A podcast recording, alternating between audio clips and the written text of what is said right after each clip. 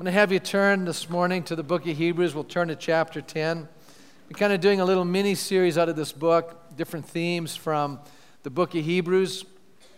And I want to just start out that our culture today is very unlike, in many ways, the culture of the first century. And what I mean by that is the Canadian context is simply this that we have grown up in a culture that's been influenced by Christianity and Judaism.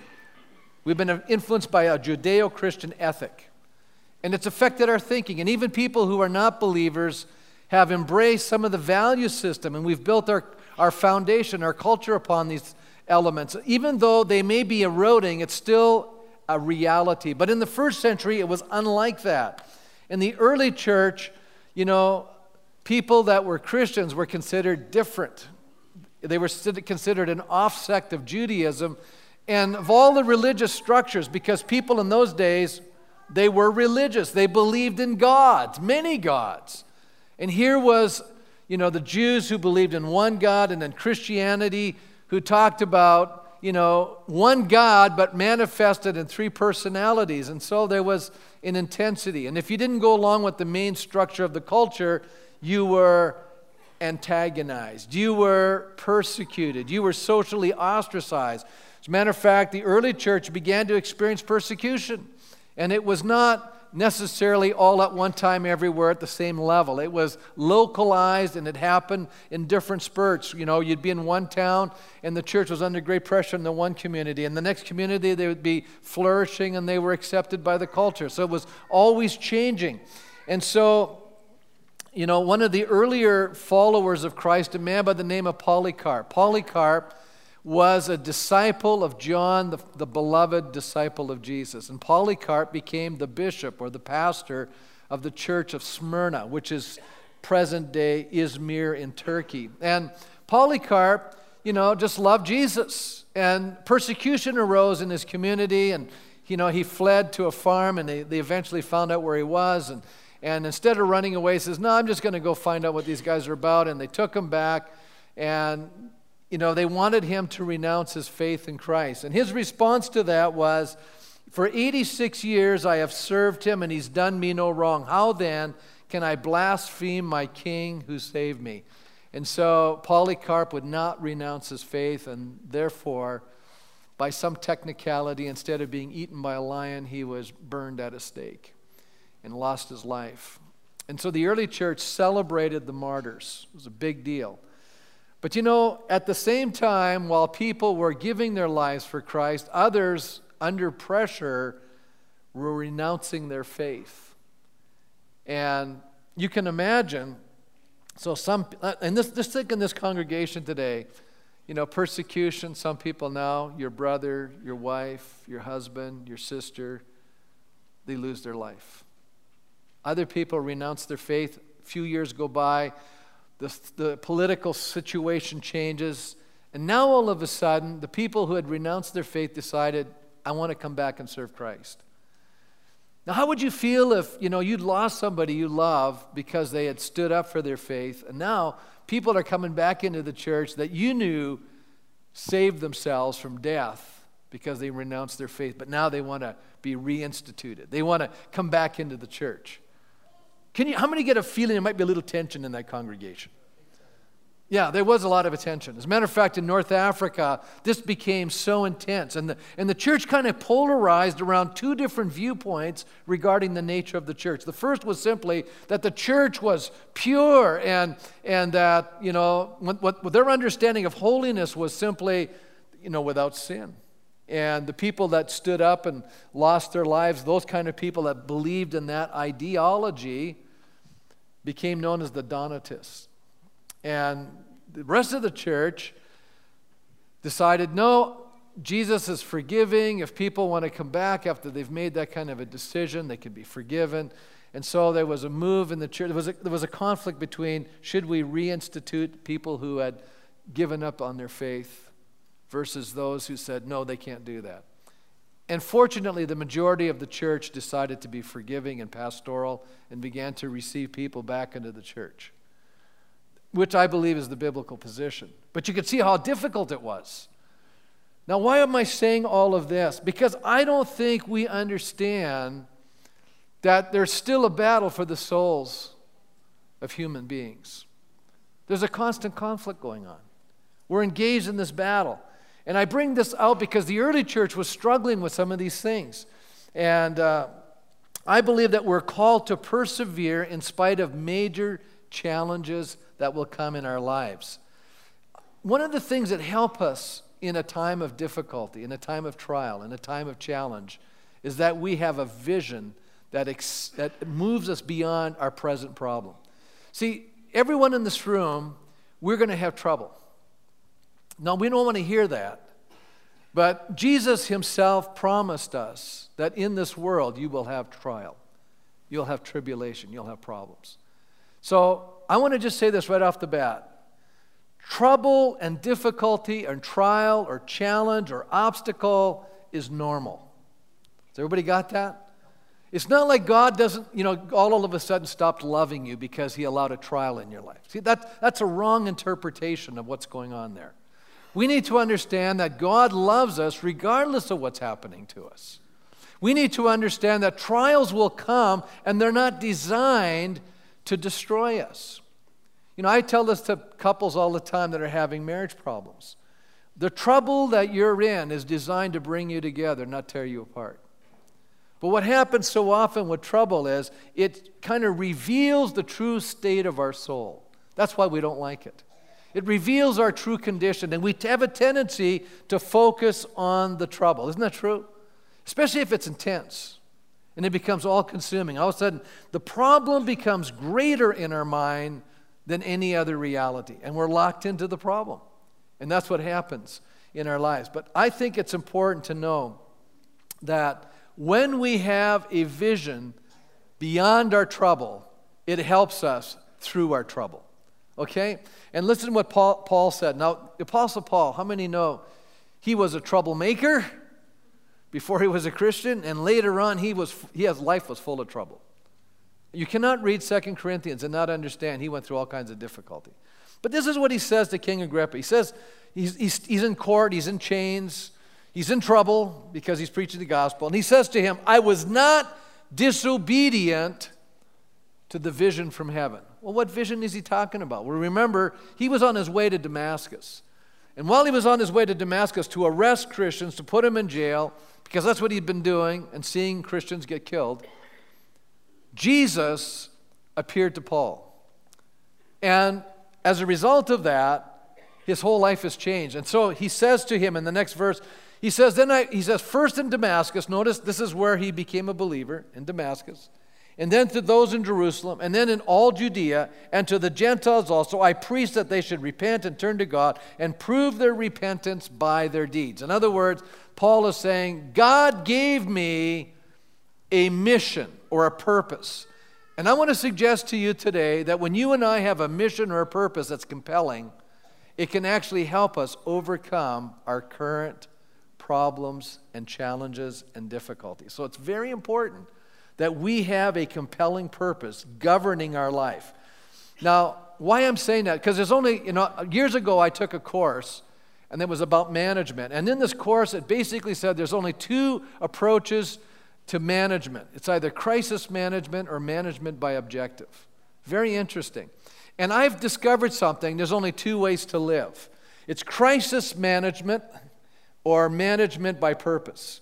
In other words, I either allow my crisis to define me. Some people go from crisis to crisis. If you've ever been around, how many people know what I'm talking about? You're just seeing they go from crisis to the next crisis to the next crisis, and their whole life is defined by the present crisis they're in. That's called crisis management or crisis lifestyle. And I watch people do this all the time. They just go from one crisis to the next.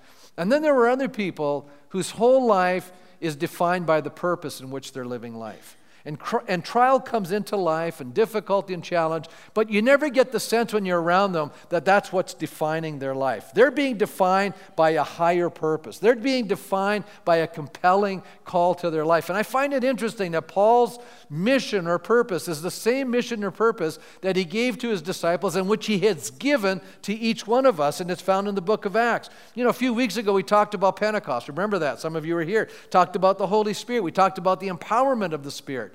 Isn't that all? That's all exciting stuff. But there's a reason why God blesses us. And it's not just to make us feel good. It's not just to give us some sort of a spiritual high. It's not just designed to, you know, to have fun. I think those are all good things, but it's got, there's a reason for it. It's a compelling reason. There's a purpose in it. And he says in Acts 1 8, but you're going to receive power when the Holy Spirit comes on you so that you will be my witnesses. And then he starts out in Jerusalem because that's where they were beginning. And so I'm going to suggest to you that you and I have a mission or a purpose that begins right where we're living. And how many know that right now in Canada, this has become a great mission field? You know, there are parts of the world right now that there's more people per, cap, uh, you know, per capita and percentage wise that are believers than are actually in our own country. This was a great mission sending country. But you know what? Over the course of time, in the last 70 years, Canada has moved away from God in an amazing measure. And we're nowhere where we used to be, folks. And we have become the mission field. And so you don't have to go halfway around the world to do missions. You can just step out the door of the church here and start doing mission. There's tons of people to talk to here. Most people in our city, you know what, they're in a state of confusion, they're perplexed. And when you try to talk to them about God, some are interested, some say they're not interested. But the reality is their life is in confusion and brokenness. Sin is dominating, their fallen nature is controlling their life. And they need people to come alongside of them and befriend them and care for them and love them and share this wonderful message. We need to have this compelling purpose in our life. One of the problems is that we can easily be seduced by the values and the things of this world and really lose a sense of direction and purpose. And I've said this many times the good life, many times, is keeping us from the best life. In other words, the affluence that we're living in, the wonderful lifestyle that we have in Canada, sometimes distracts us from really pursuing the God life. It really does do that. And uh, John Piper, in one of his books, says this uh, in his book called The Root of Endurance. He says, There's a mindset in the prosperous West that we deserve pain free, trouble free existence. Isn't that true? And a lot of Christians, you know, we think this way. You know, if, if things aren't working out, God's really disappointing us, He's really letting us down. Come on now. And I want to just say to you right now get out of that mindset. It's not biblical. You need to say to yourself today, I will have trouble. That's exactly right. Thanks, Adam. It's the truth. You know, I will have trouble in this life. But thanks be to God, you know, God is greater than my trouble. It's not what's going to define my life. Trouble is not going to define my life. Purpose is going to define my life. And my purpose is to serve God. My purpose is to glorify God. My purpose is to make disciples, as it says here. It says, when life deals us the opposite, which is opposite of a trouble free existence, we have a right, we have this thinking, we have a right not only to blame somebody or some system or to feel sorry for ourselves, but also to devote most of our time to coping so that we have no time or energy left over for serving others. And what I'm saying is simply this when trouble comes your way, the temptation is to fold up your tents and focus on yourself and your problem. True or false? True. And what am I saying today? Don't do that. That's the temptation. Keep serving, keep loving, keep giving, keep blessing. Amen? Amen. It's, that's, that's important. You know what? That'll give you more better mental health. It'll give you more peace. You'll have more joy. You know, as you're serving, what happens when you become inward focused? Then you sit down with your little teacup and you have your own little pity party. You know, whoa, woe was me, you know? And I'll tell you, the devil will start pouring the tea. He'll just keep you going. You know, you'll be walking around telling people all your troubles, you know. But that's not going to solve the problem. Everybody has trouble. See, once you get that in your mind, everybody has trouble. Then we can say, but you know what? I've got a Savior that's greater than my trouble. I've got a God who loves me. I got someone who cares about me. Amen? Once you get that in your mind, you go, hey, the trouble is designed for a purpose reveal my condition of my soul, and number two, to help me become more Christ like. Because I learn from every difficulty how to trust God. I learn in those situations that God is faithful.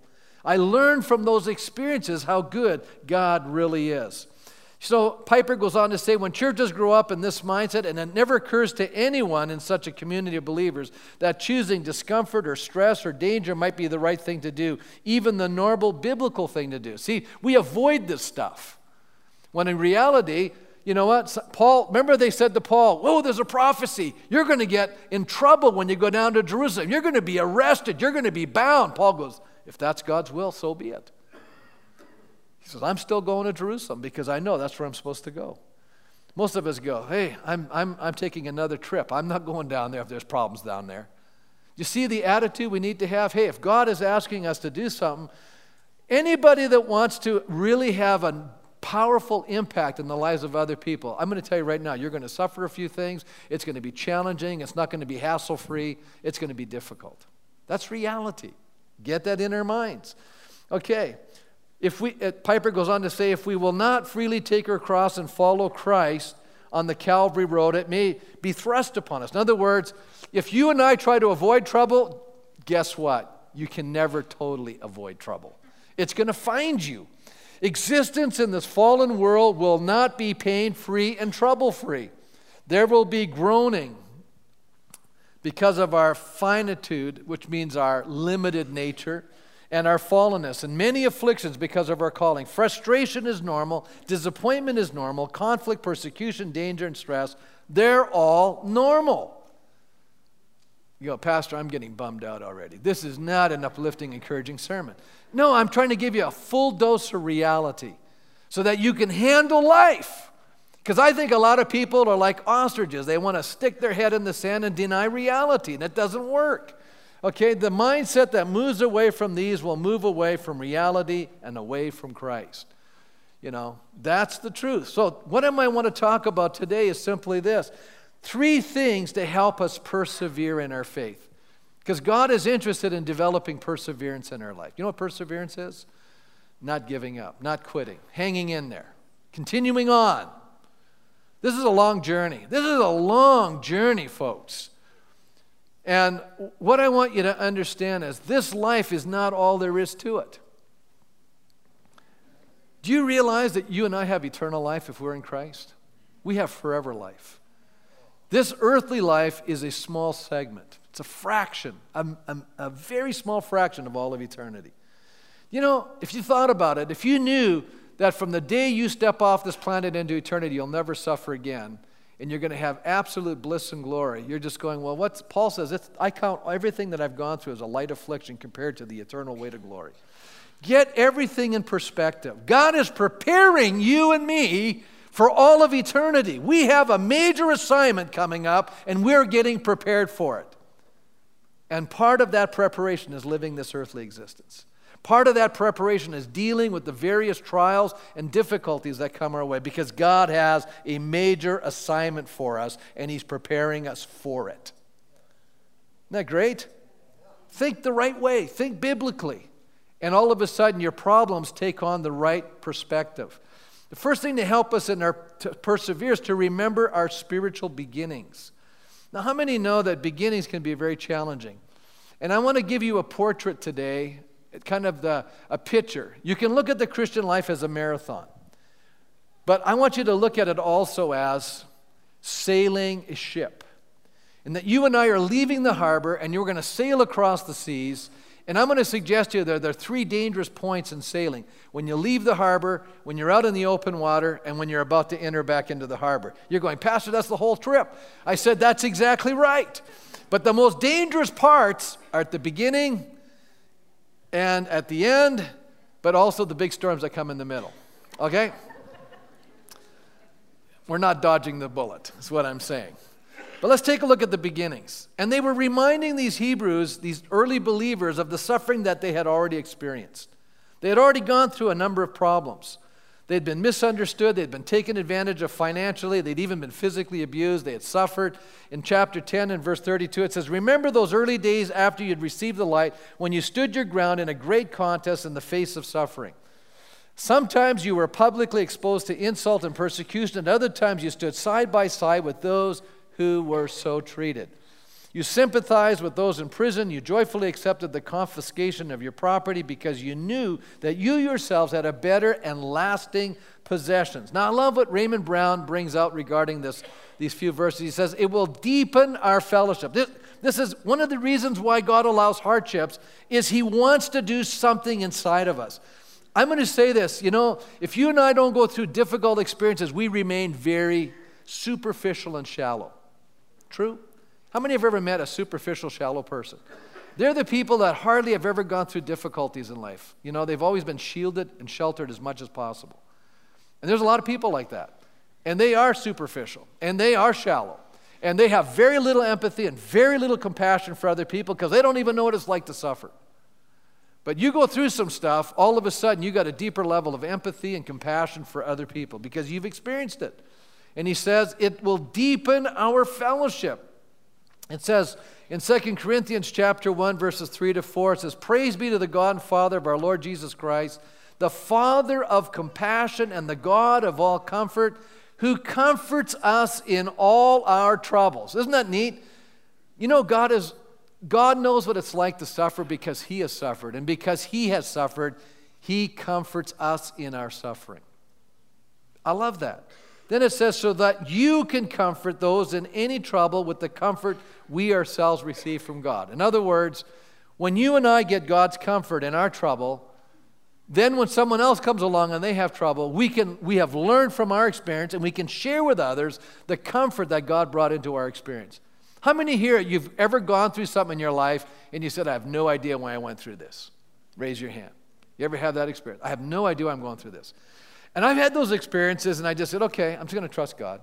Because I, I, I try to tell people the big thing in life is if you can settle this, you'll always be okay no matter how old you get. Settle in your mind that God is good, He's always good, and settle in your mind that God is loving. And no matter what happens to you, you never move away from that position. God, you're good, you're loving. Sometimes something happens, I go, I have no idea what's going on. It doesn't look like life is going good right now, but I still believe God is good, God is loving. I believe God's going to work this out for good. I don't know how it's going to happen. I've gone through experiences and I've said, I haven't even figured out what I was supposed to learn from this.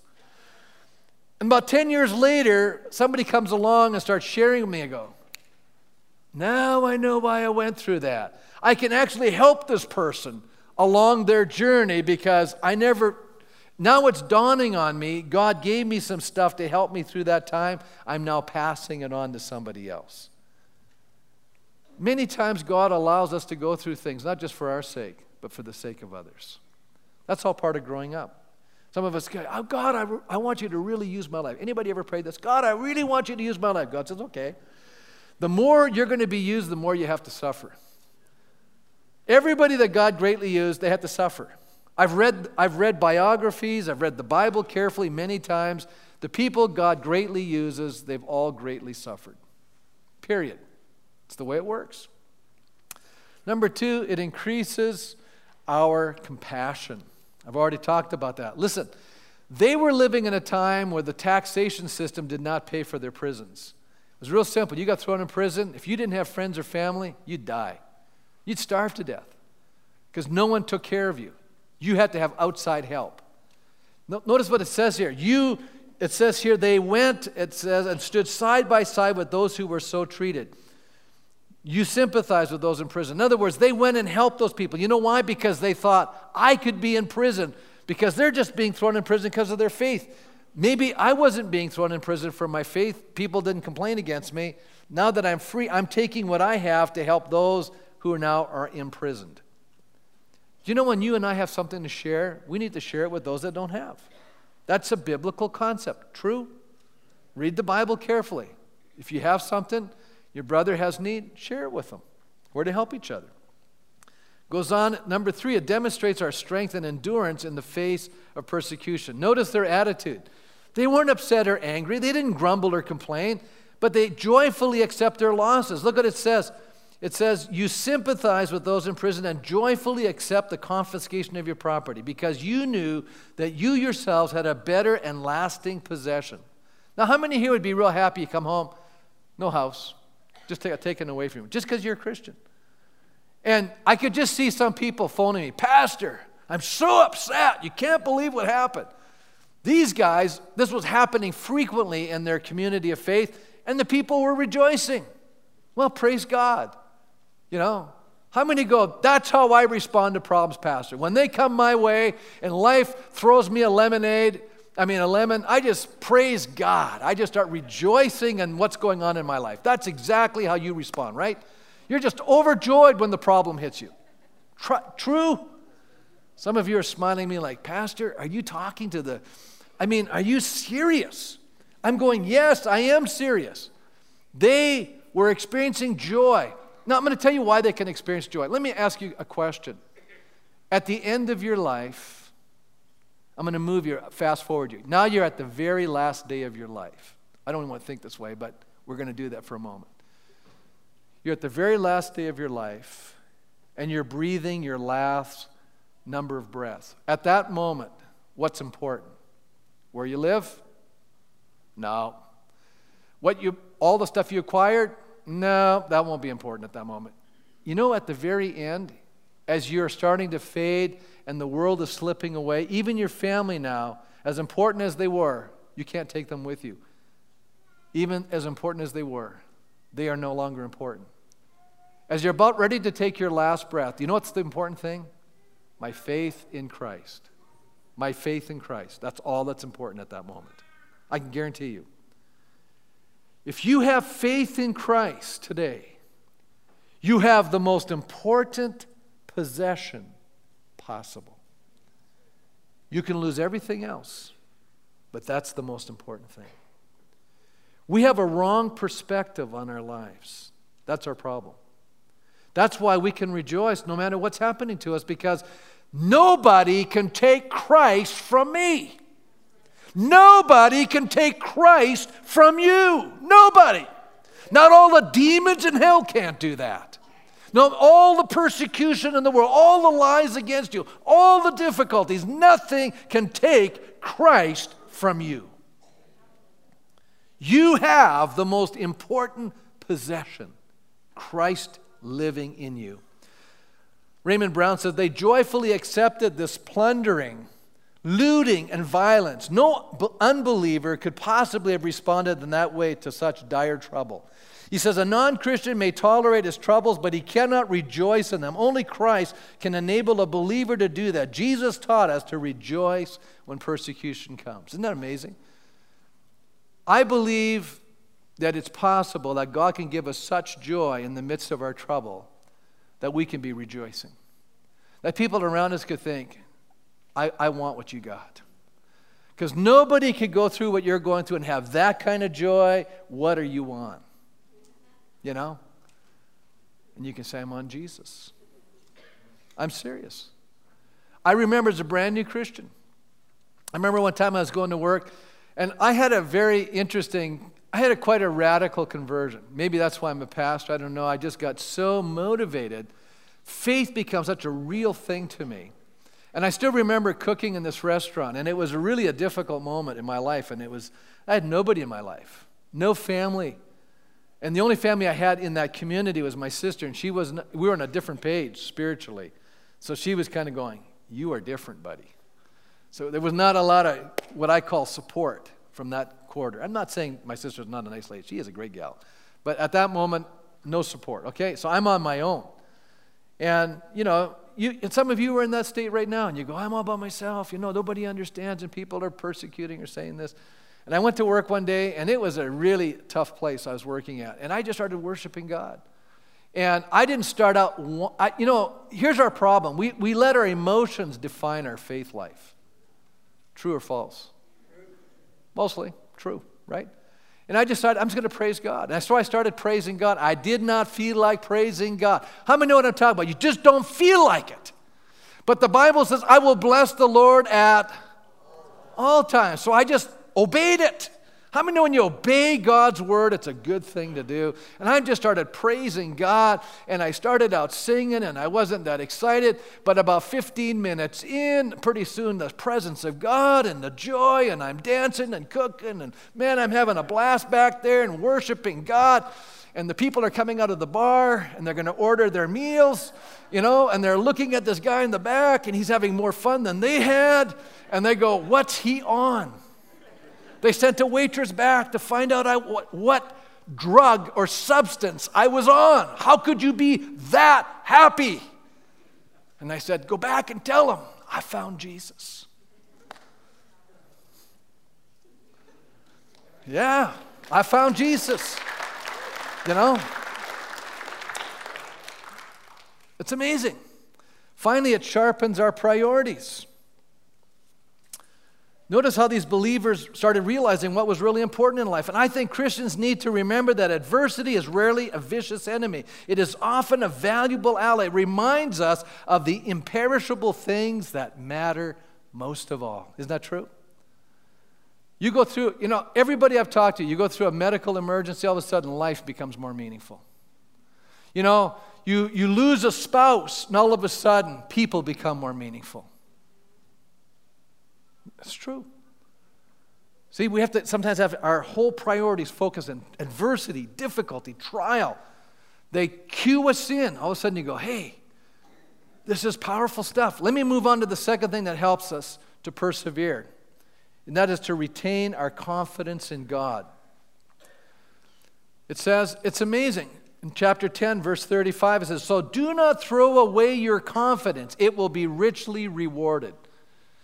We need to have confidence, or I'm going to say this we need to learn how to trust God and just believe that God is good. See, I keep saying that. Settle that in your heart. God, you're good. I have confidence in you. I don't know how this is all going to work out, but I'm going to trust you in the midst of what's going on in my life.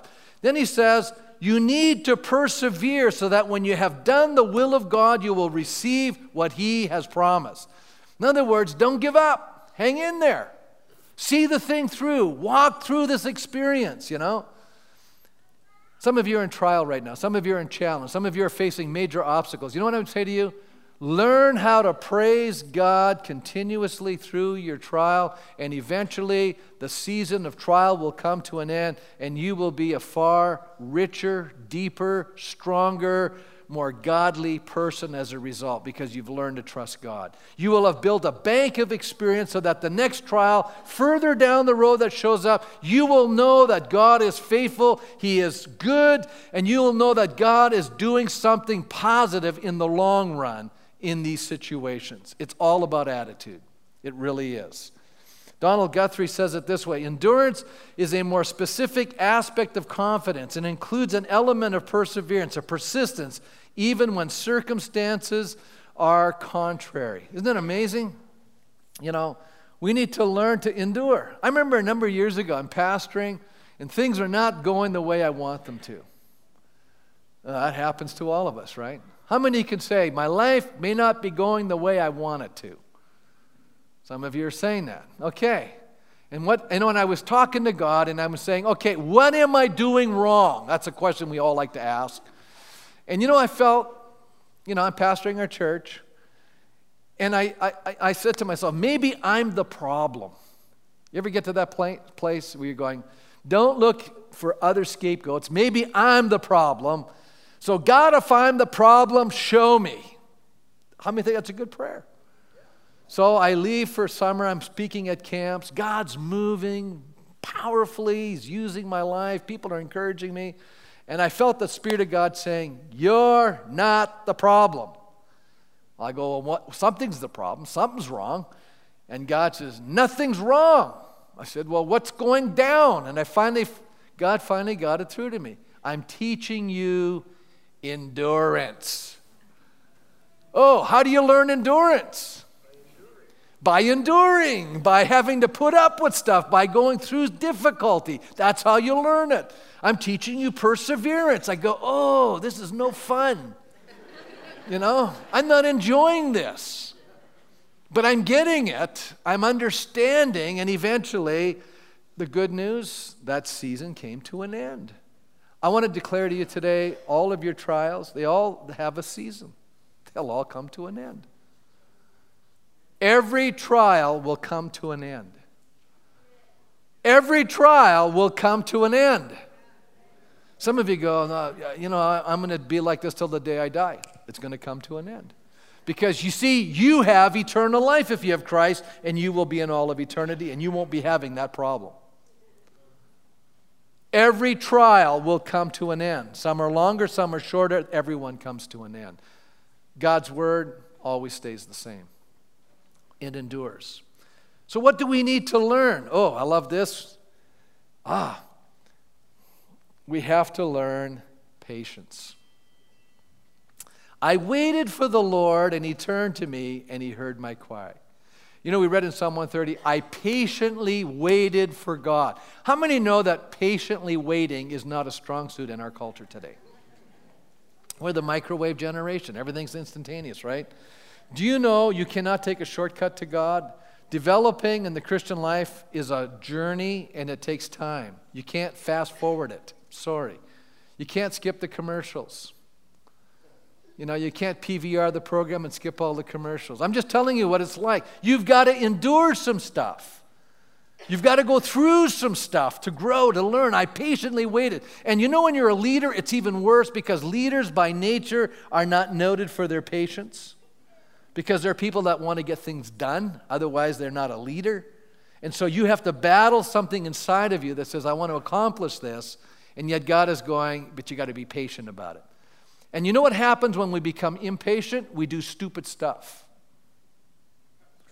King Saul was told by the prophet Samuel, said, Now listen, I want you to wait for seven days, and I'm going to come and we're going to do an offering.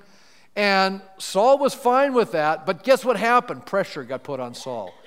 There's an enemy that came against him. His men got petrified. They were deserting. Saul going, I'm losing my army. I won't have anybody to fight with.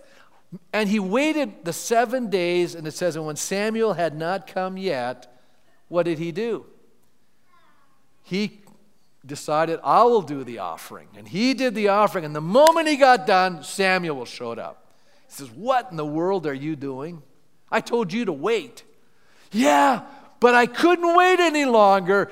I took things into my own hands. And how many times is that the case? We just do our thing and we mess it up we make things worse. God says, Because you couldn't wait, I can't let you to reach. I'm not going to have my hand, your kingdom's not going to last forever. I'm going to take it away from you. He didn't take it away right then. He took it away 40 years later, but he did take it away. His sons never inherited his kingdom. David inherited it, and all of his sons inherited the kingdom. Do you know, waiting is so powerful. And the reason being, as Henry Nouwen writes, he says, I'm an impatient, restless person. Slowing down and waiting seems like a waste of time. How many here are fast forward people? You're a fast forward, I'm a fast forward person. Waiting is not your, your thing. Okay. Yet waiting seems to be an inevitable part of the human condition. Nouwen goes on to say waiting is a period of learning. The longer we wait, the more we hear about him from whom we are waiting. And then Eugene Peterson says it this way in his translation of the Bible, the message. Look how he translates Romans. He goes, Waiting does not diminish us any more than waiting diminishes a pregnant mother. We are enlarged in the waiting.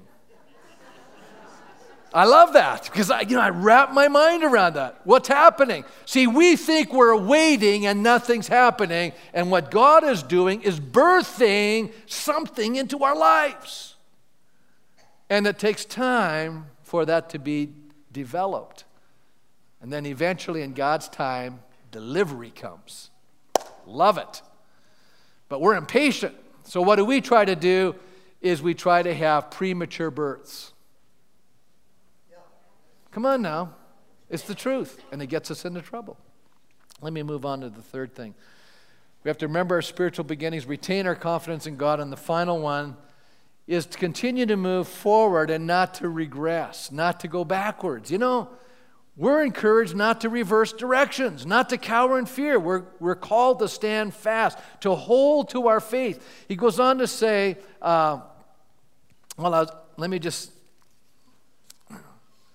I put that in the clip in the wrong place. Let me move on here. Come back to that. For in just a little while, he who is coming will come and will not delay. Now he's, he's quoting from the book of Habakkuk. Habakkuk's an Old Testament prophet. What's he saying? He's saying God will show up in your situation.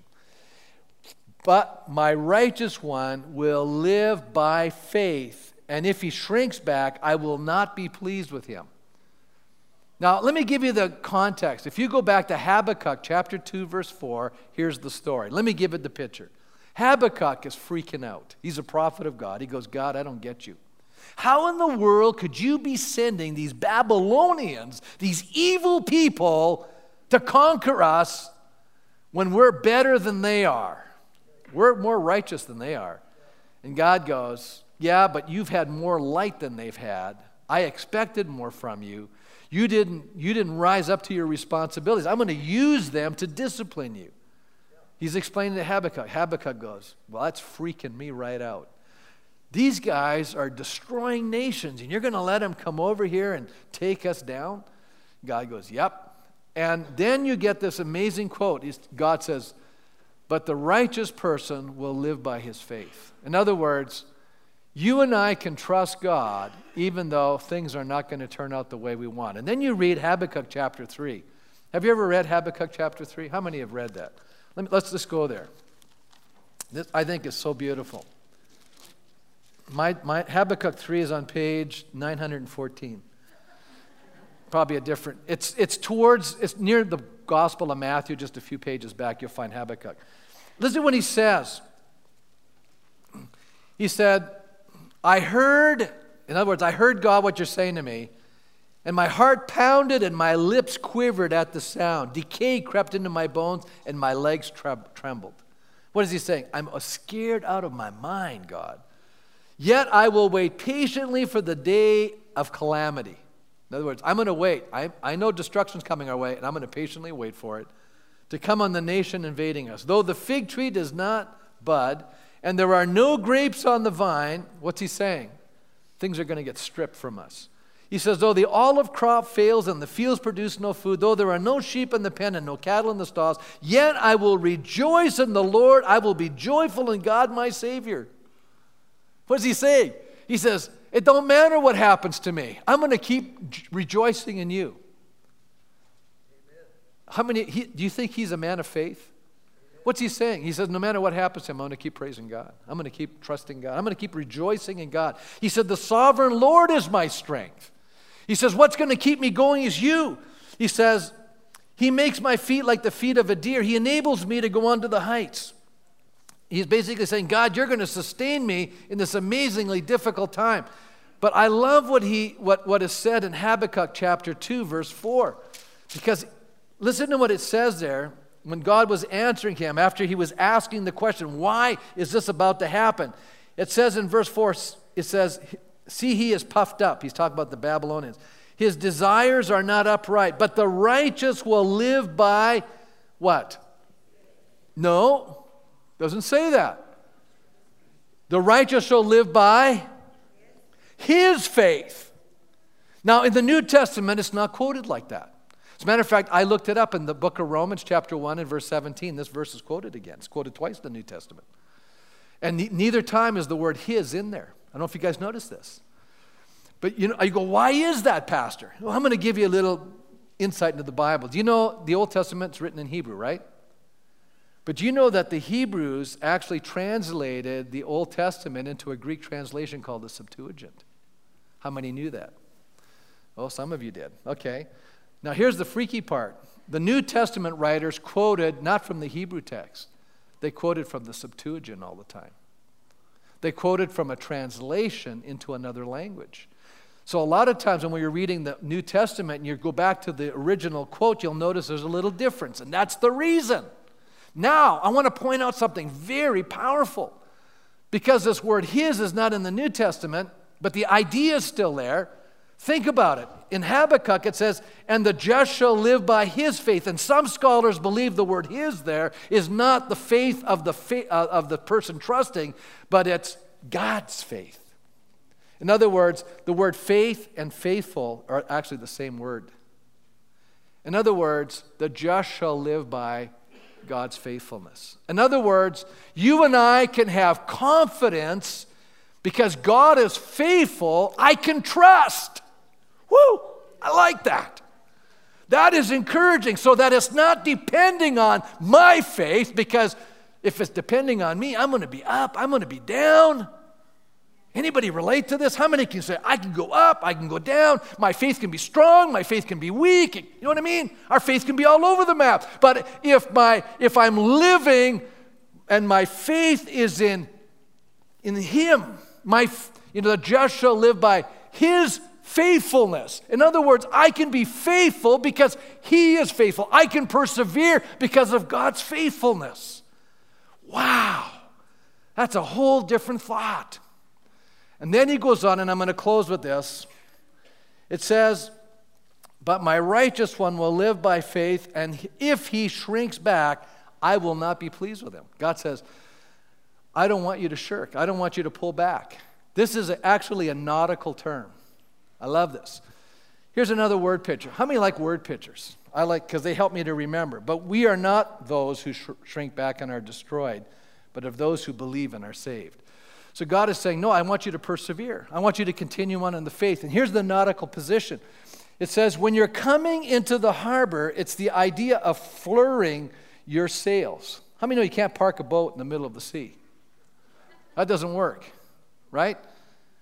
You have to park a boat at the harbor. And here's the picture when you're coming in, you just can't put the brakes on. I've gone boating a number of times, they don't have brakes. Just going to point that out. And if you're in a sailboat, and we've been sailing too, you have to take the sail down. And as you're taking sails down, the boat is slowing down. And what he's saying here is don't put all the sails down because if you, if you, you, know, if you don't do this right, you never make the harbor. You got to have the sails, some sail up. And you got to know exactly when to take the sail down and which sails to take down. It's a little more tricky, isn't it? And what he's using is this analogy of, you know what?